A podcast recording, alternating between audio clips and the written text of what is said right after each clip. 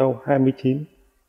Thầy Thích Trinh Quang nói, nếu chư Tăng Ni không cho Phật tử cảm giác yêu kính, Phật tử sẽ không còn nơi để nương tựa cho tâm hồn và cuộc sống của mình.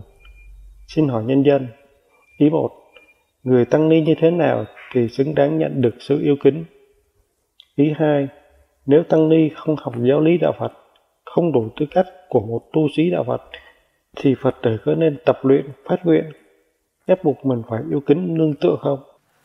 Ý một, người tăng ni như thế nào thì xứng đáng nhận được sự yêu kính.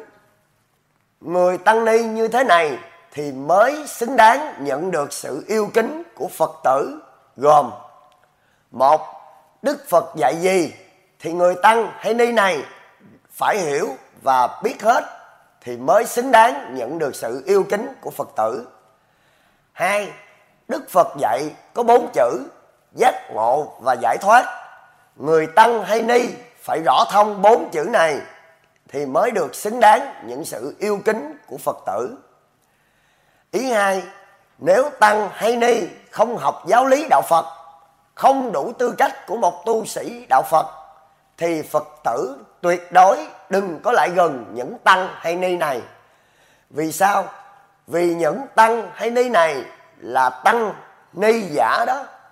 Thấy những tăng hay ni này phải tránh thật xa, đừng có lại gần mà bị lây nghiệp đó.